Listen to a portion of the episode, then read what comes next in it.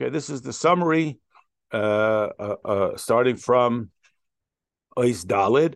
We're talking about the Pasik that says, Yismach Hashem be'oisov, Hashem celebrates in his creations. And we started to describe that this is a reference to, and there's different opinions, whether it's the seventh millennia or it's after the seventh millennia. That is, after we have already completed the birur of this entire world.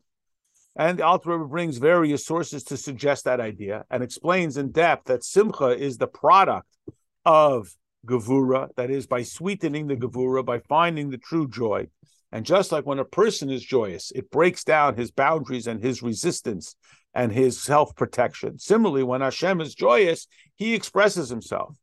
We find the opposite, that when Hashem is annoyed with creation, he brings the flood. So too, when Hashem is Uh, happy, satisfied, uh, served by the nation, he brings joy and he brings this greater godliness. And this is specifically during this time.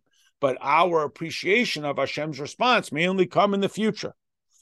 Uh, and this is what it means, Yismach Yisrael be'oisov, that this level of godliness that Hashem manifests for us, which comes uh, only as a consequence of our human behavior. And the Alter Rebbe goes on to, to describe this. He uses the um, illustration of the three partners in creation, Father, Mother, and Hashem, that this is a reference to Torah Shebichsav, Torah Shebaal Peh, and the godliness that is manifest through them, so that a person sees godliness through his Torah study. And this is also included not only in, the, in Hashem and the specific action, but in all actions in the plural, similar to the idea that God engages the Malachim when he declares, Naseh, let us make man. That this is a reference to the this level when God will recreate the world. And these are the two uh, understandings. One, that this simcha is evident during the seventh millennia when worldliness is broken down, or it's post to that when Hashem creates a brand new world where this level of godliness is evident. This now ties us back to Sukkos, that during Aseres Yemei Teshuvah, when we are engaged in tshuva, we then go to Sukkos.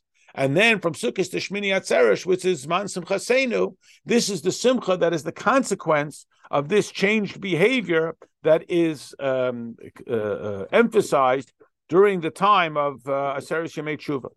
Then the Alter Rebbe goes on and he says that when we join these two levels together, we are seizing the essence of Hashem himself.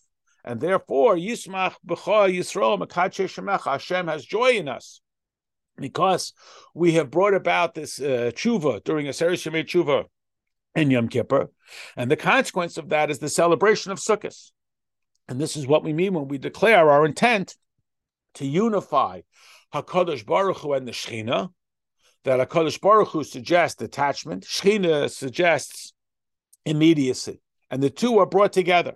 And now we go back to our other quote of Abol Atar Masayin Loi, and the questions the Alter Rebbe asked there, that we now understand that the Tahara is to bring about this purity by elevating ourselves beyond the manifestation of Gevura.